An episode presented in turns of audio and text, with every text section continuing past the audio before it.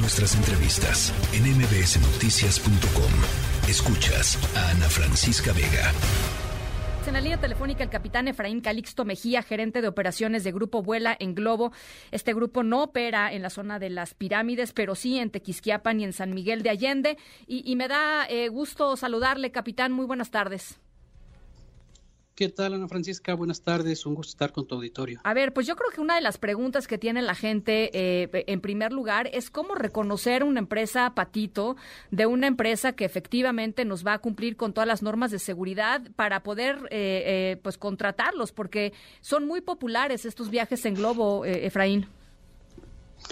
Así es, Ana Francisca. Lamentablemente, este, no existe todavía la conciencia de tanto los operarios poder exhibir en sus diferentes redes sociales eh, o sus páginas web todos los expedientes que acrediten que tanto las aeronaves como los pilotos cuentan con todas las regulaciones que nos exige la AFAC. Entonces, uno, como mencionaste, el cliente confía en que va a recibir un servicio de calidad, claro. pero la única forma que podemos hacer es que el cliente está en todo su derecho de poder exigir que le muestren o se le envíe la documentación siquiera del globo en el que van a volar, con el piloto que van a volar, para que les genere una mayor seguridad. Sí. Ahora, eh, una vez que se mande la documentación, pues en qué se tiene que fijar la gente, ¿no? Son unos puntos generales muy claves que son muy sencillos. Una, la aeronave tiene que tener una matrícula. La aeronave debe de contar con un seguro de responsabilidad civil que esto, este, el seguro de responsabilidad civil cubre tanto a pasajeros, piloto, aeronave y daños a terceros. Sí. El piloto debe de contar con su licencia de piloto de globos aerostáticos, su examen médico vigente que es otorgado por SCT, su bitácora de vuelo. Sí. Y en general la empresa debe de contar con su permiso de vuelos panorámicos. Son los puntos básicos en cuanto a documentación que debe tener cualquier empresa que se dedique a los vuelos en globos aerostáticos con fines comerciales. Sí. Ahora, eh, yo, yo, entiendo que por supuesto hay una eh, investigación eh, pues corriendo a cargo de, de la fiscalía, pero digamos, observando lo que sucedió, capitán, ¿qué pudo haber pasado mal? O sea, ¿qué pudo haber estado mal en este globo el fin de semana pasado para pues que terminara en esta verdadera tragedia? Claro, mira, bueno, pues ahorita todo lo que digamos en general, tanto personalmente yo como cualquier otra persona, pueden ser especulaciones. Realmente nadie estuvo al pendiente para poder determinar si fue un, un incidente ocasionado por X persona, por algunos pasajeros, por condiciones de la aeronave. Digo, nadie estamos exentos de cualquier accidente. Claro pero en concreto que yo te pudiera definir algo que pudo haber ocasionado eso a ciencia cierta, digo, sería decir palabras al aire. Ahora, dime Creo que se tienen que hacer las investigaciones correspondientes por parte de la autoridad aeronáutica. Sí. Ahora, dime una cosa, ya que algo así pasa, no hay, eh, pues no sé, capitán, tú dime, alguna eh, protocolo de seguridad eh, para poder apagar el fuego a, bordo y si no se puede apagar el fuego para poder saltar eh, de forma segura. No lo sé. a ver, lo pregunto con la candidez de alguien que pues nunca afortunadamente ha estado en una situación así, pero me, supongo que debe haber protocolos muy establecidos, ¿no?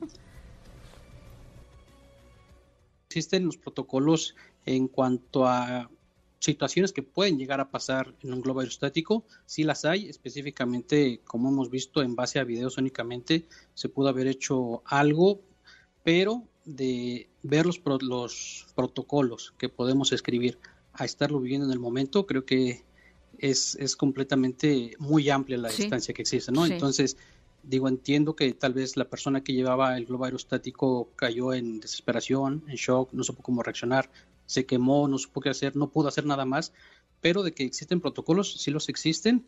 Este, esto desafortunadamente nos puede servir como una experiencia en la cual podemos enfocarnos para poder atacar directamente esta falla que pudo haber sucedido para poder, eh, digo, platicar, analizar y, y hacer otro tipo todavía, otro protocolo adicional de cómo podemos reaccionar ante esta situación en específico. Claro, ¿estarán ustedes preocupados por, digamos, eh, el golpe que pueda sufrir la industria a raíz de esto que pasó? Es, fue muy impresionante, la verdad, este capitán, ver, ver el globo así, ver a las personas, pues en este momento tan espantoso. Eh, eh, les, ¿Les preocupa, digamos, este, como industria, buscarán hacer algo al respecto?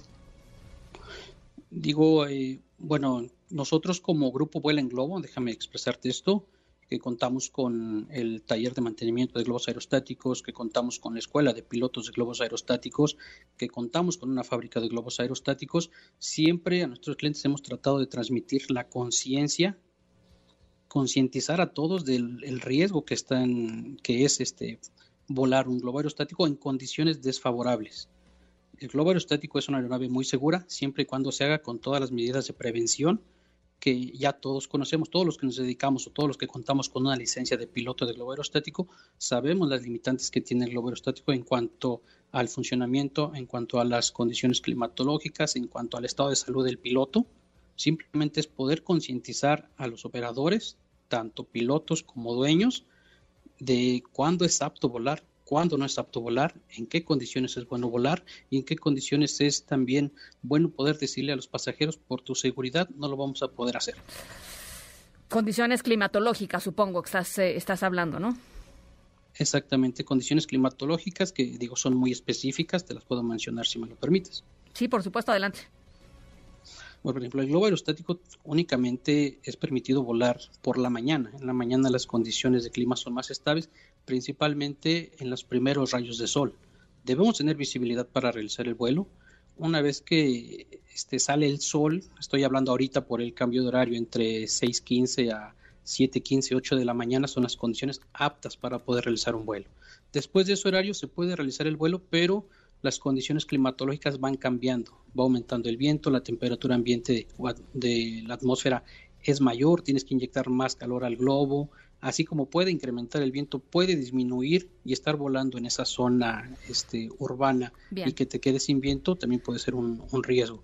Entonces, te repito siempre, pues procurar hacer un vuelo únicamente al día cuando las condiciones son aptas, este, no, no extender o no irnos al no pasa nada si vuelo después de. Entonces, eso. Otra, no podemos volar con lluvia, y la principal es que no permitimos, bueno, en, dependiendo del área, pero por ejemplo en Tequisquiapa no permitimos volar con vientos arriba de 12 kilómetros por hora. Pues sí, muy peligroso. Si el viento es mayor a eso, estamos poniendo en riesgo tanto la integridad física de los pasajeros, del piloto, de los apoyos o tripulantes en tierra y de la aeronave en general. Entonces, eso es en lo que tenemos que enfocarnos mucho, concientizar y hacer que todos los operarios de globos aerostáticos este, captemos, digo, no esperar a que pasen malas situaciones para poder tomar una decisión tan sencilla. Bueno, pues ahí está. Capitán, te agradezco muchísimo estos minutitos. Eh, estaremos, por supuesto, eh, en este tema. Gracias. Muchas gracias, Ana Francisca. Un gusto estar contigo. Igualmente, muy buenas tardes. La tercera de MBS Noticias.